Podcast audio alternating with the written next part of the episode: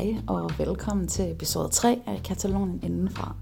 Jeg vil først og fremmest rigtig, rigtig gerne sige mange tusind tak for den positive modtagelse af min podcast.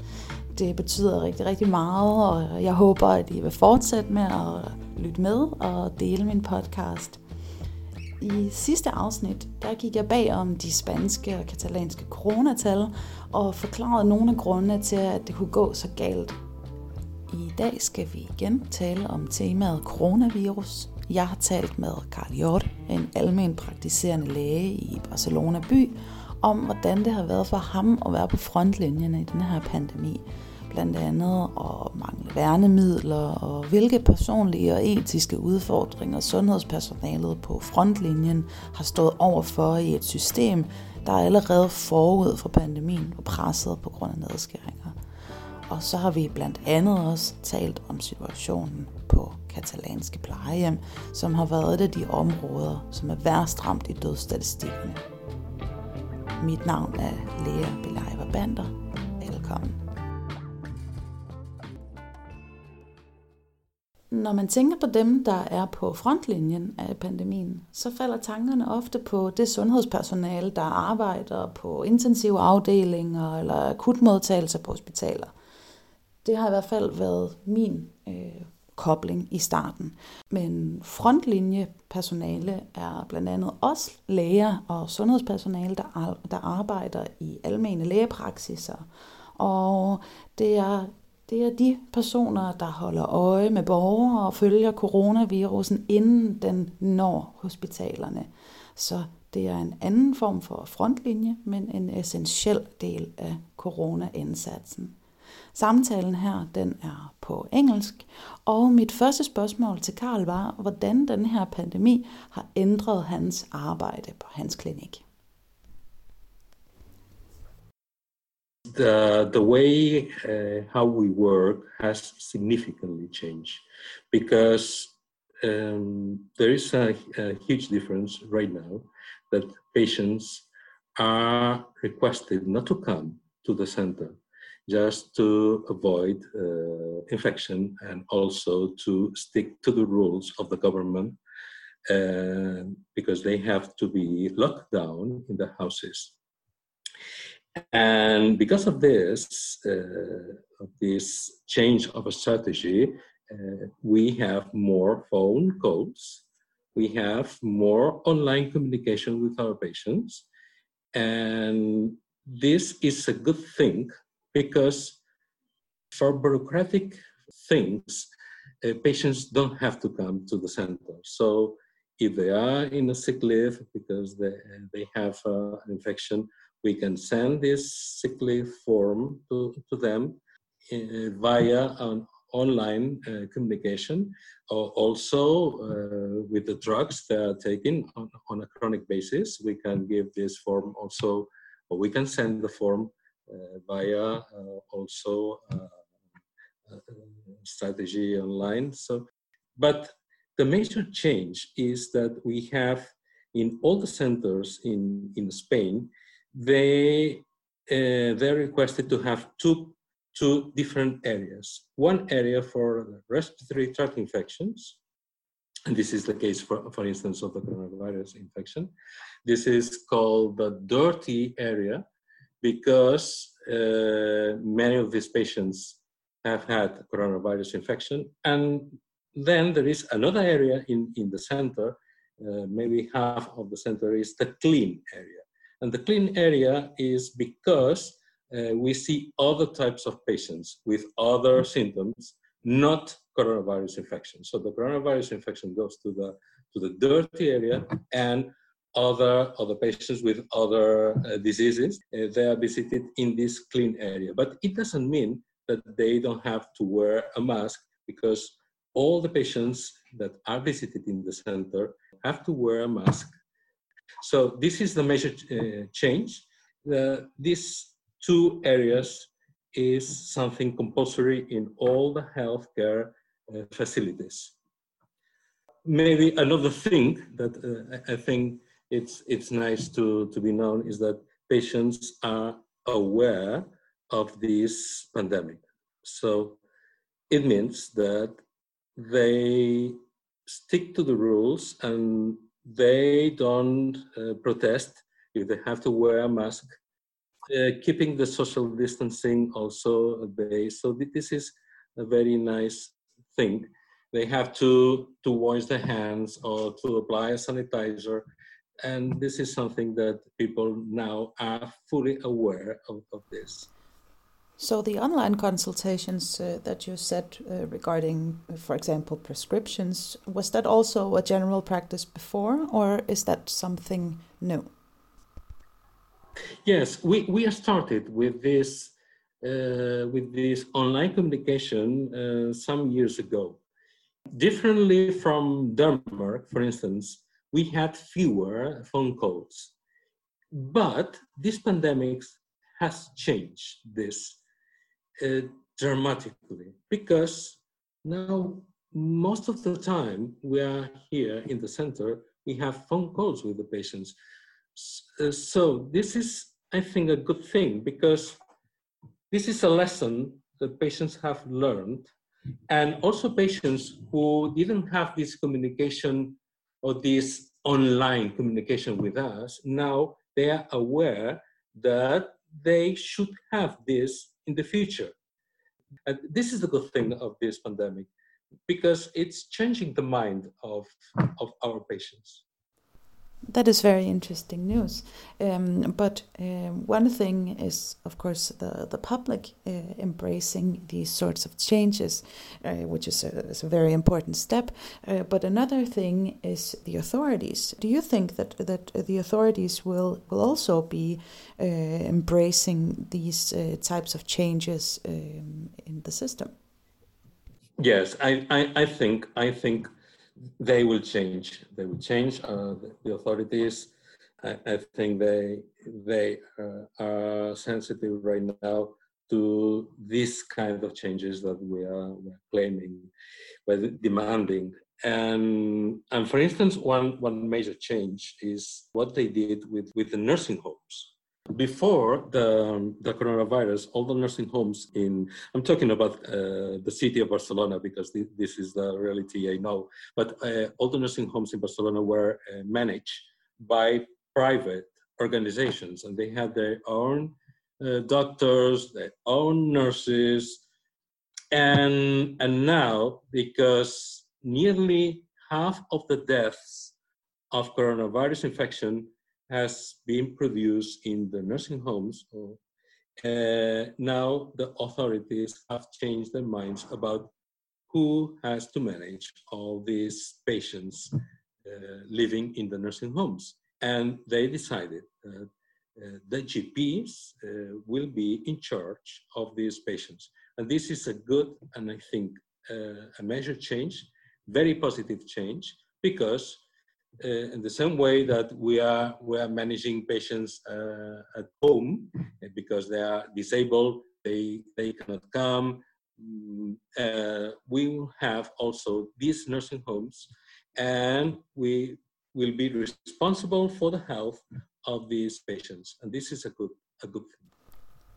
That is great news um, because these high numbers have been very, very troubling. And I find it to be um, a very relevant discussion because the nursing homes uh, have largely been uh, privatized and also in many cases run like a, for profit business where uh, staff and care have been cut dramatically uh, over uh, the last many, many years. And um, it's not only exclusively a Catalan problem, it seems to be a general tendency in the whole country that the nursing homes have been neglected by the governments in charge. And uh, how this has happened, um, ha- I find it very difficult to explain. Yes, yes, yes, yes. Yeah, I, I, I, totally agree with you. And, and, and this is something that politicians uh, have forgotten to, to handle before. And, and now they realize that, for instance, some, some of the nursing homes that uh, we would be uh, now responsible for, uh, to, to take care. And for instance, they had a doctor two or three times a week um, maybe two hours on Monday, two hours on Wednesday, two hours on Friday. And now they will have a doctor, not the 24 hours, but they will be better attended right now. And you're right with, with what you say. The nursing homes have been, yeah, uh, neglected in, throughout mm, the whole country in, in Spain. I don't know in other Mediterranean countries, but nursing homes were private organizations. They had to pay a lot of money to be living in these homes and and with a very poor healthcare system. And and now they will be i imagine much better attended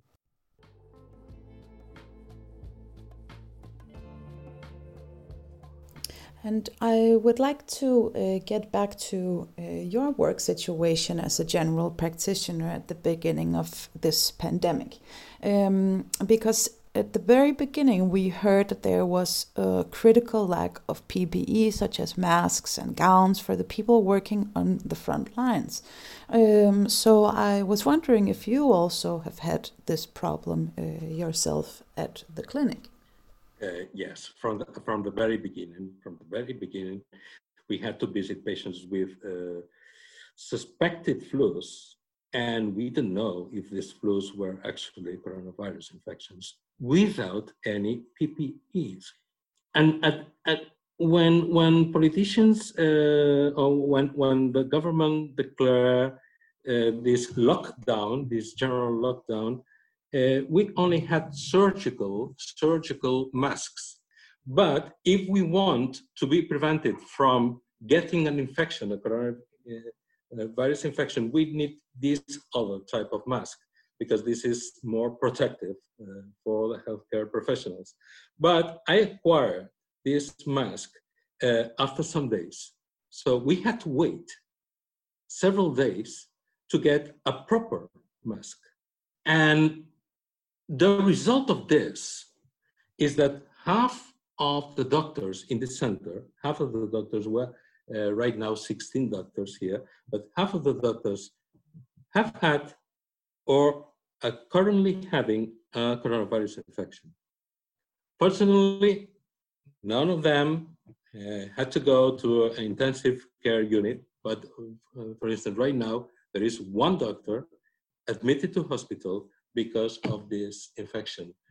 We had this, this lack of uh, equipment.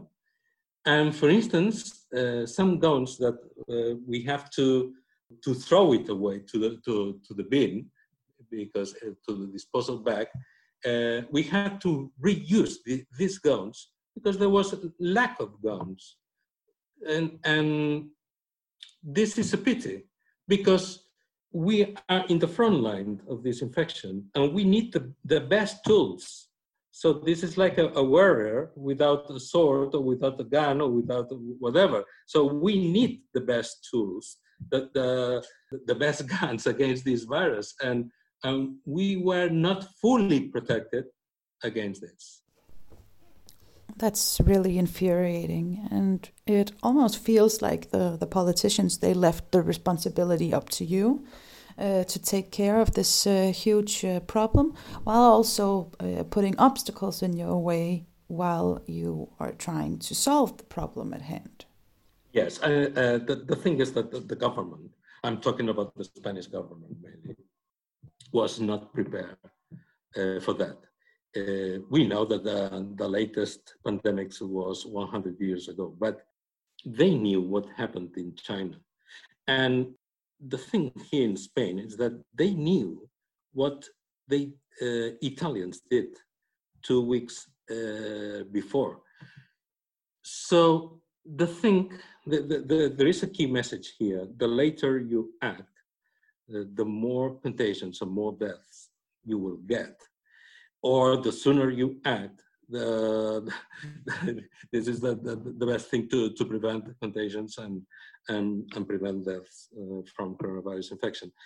I think that uh, the Spanish government has acted too late and they were not prepared against that.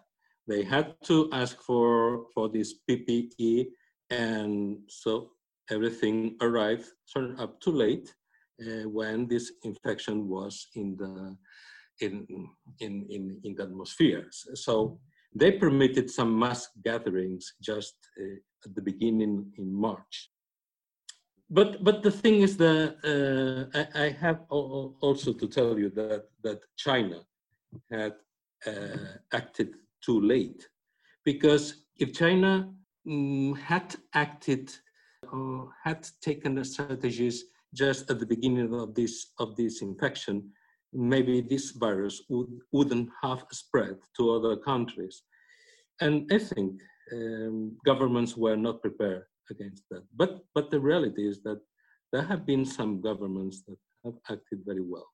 And unfortunately for, for us, the Spanish government uh, took the action too late.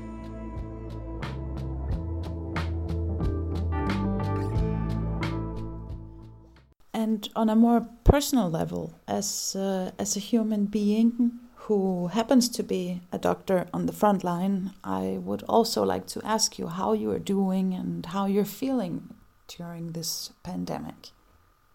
Not not not well. Uh, to to be honest, um, well, uh, I for, for instance, uh, we are a, a collective, uh, our profession uh, for here in Catalonia, we know each each other.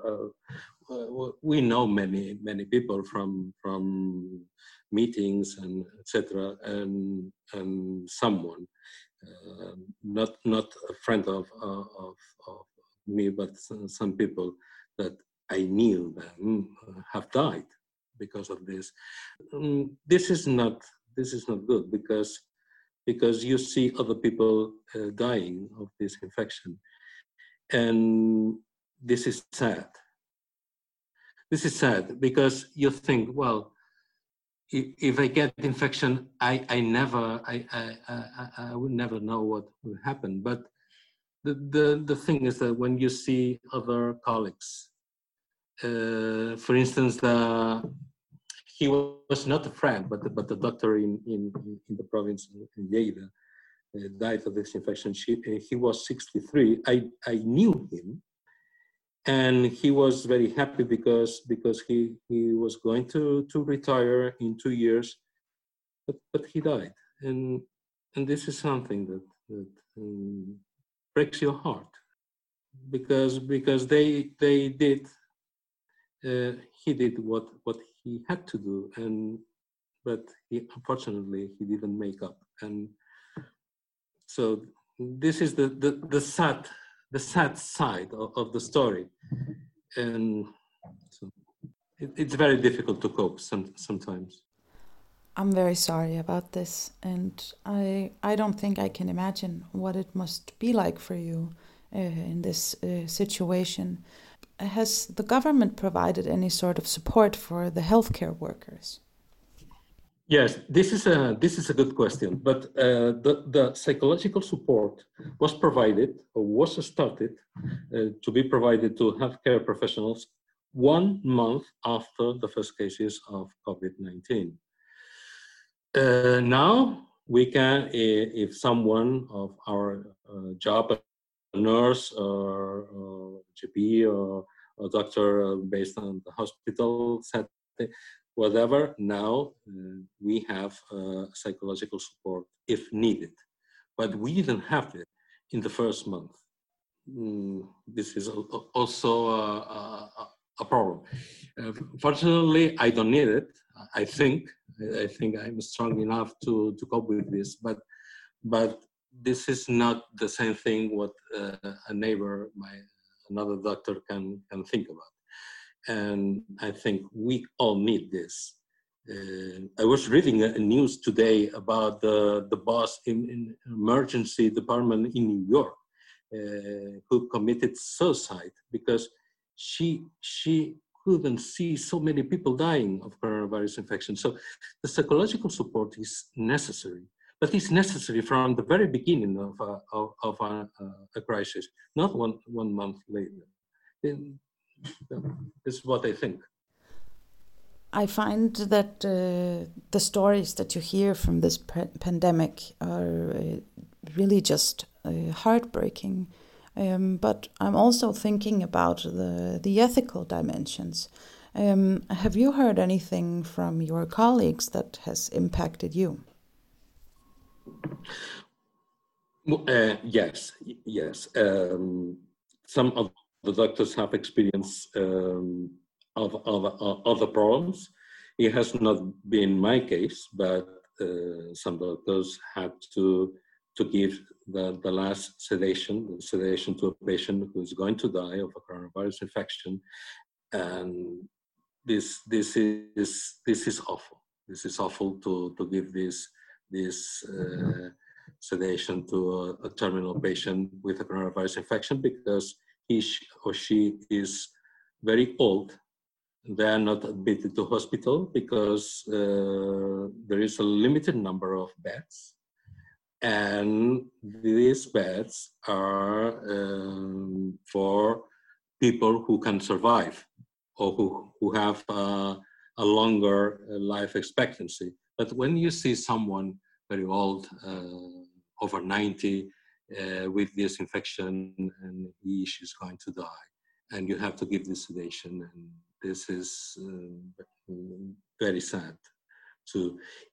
And link to this to this thing is that uh, at, at, the very beginning, uh, the relatives uh, were not permitted in, during this time. So everyone uh, has the, should have ethically the honor of uh, saying goodbye to the relative, to the son, to the brother, to the sister, to the daughter, or whoever. And some of these people have died alone. This is also very terrible that is um, very very terrible um, and I I did read in in March that uh, the doctors because of the lack of, of respirators had to choose between uh, who could get uh, help uh, who could get admitted to the hospital and who couldn't uh, based on age but I was truly hoping that this was um, just some a terrible um, one-time story, but um, did this uh, this really happen? Yeah, yeah, yeah, yeah. It's it's real. It has been real. Not now because there are fewer patients with coronavirus, but it has been real for some weeks, uh, and and doctors have to decide who um, the patient uh, to to be admitted uh, at the intensive unit and and they had to decide and and and this is the reason why why i'm telling about giving this sedation to patients who are who will not be admitted to a hospital because they are too old for that this is not the current situation because fortunately uh, things have improved and there are fewer cases but Yes, I, I can say that I have lived this situation. I have heard this situation from my colleagues here, and it's totally true. You, you select patients depending on how long they're going to live. We have learned many, many lessons during this, this crisis, and this is something that it's unethical, but there is a limited number of, of beds, and no one was expecting a pandemic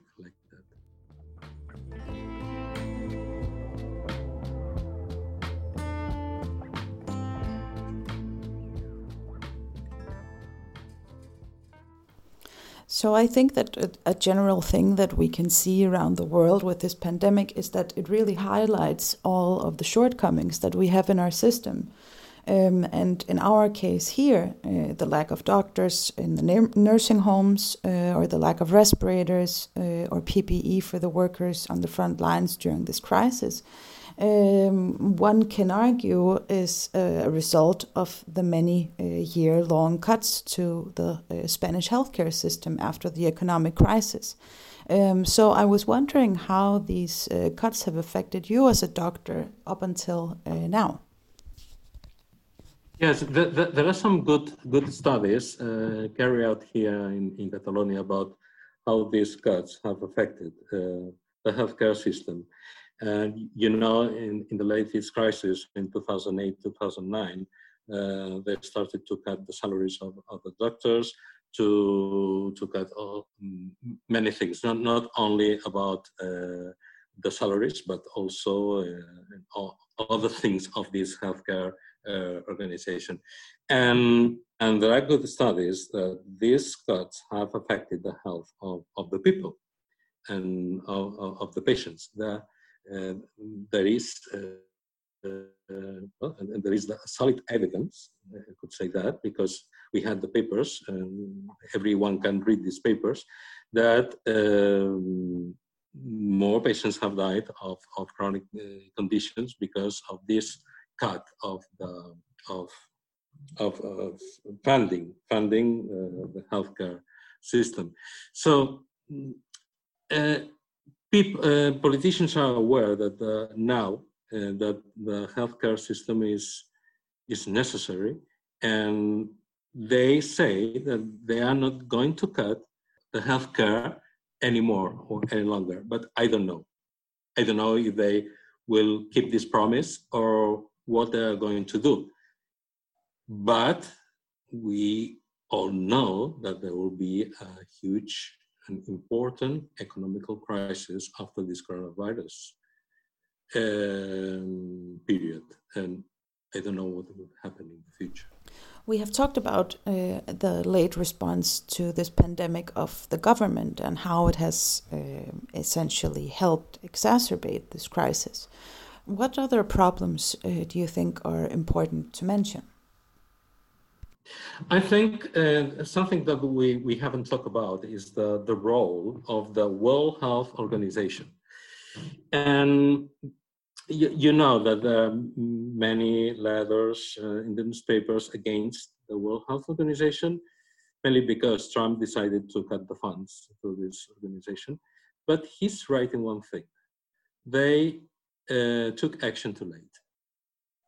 And for instance, if, if, if you know the story uh, uh about the different events happening uh, after the first cases of, of COVID-19, uh, for instance, Taiwan took prompt action and limiting the trips from this province in China, where, where the first cases uh, were seen.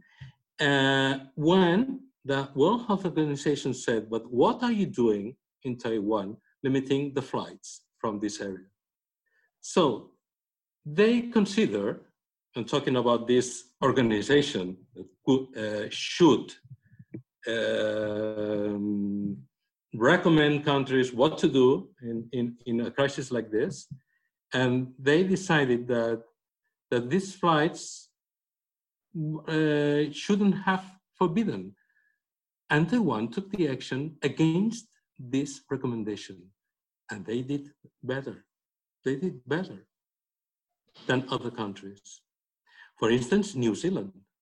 They closed all the flights at the very beginning of the pandemic and also against the recommendations of the World Health Organization.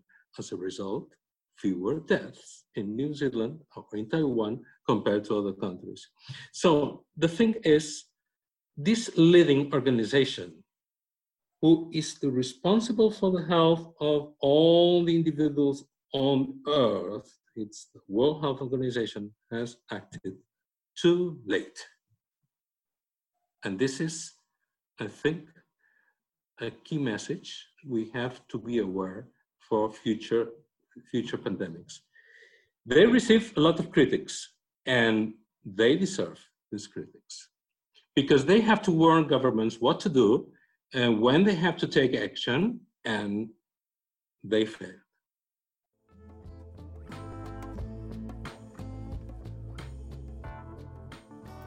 So, with that, I would like to say thank you so much to you, Carl, uh, for taking the time to sit and uh, talk to me about this. Thank you very much.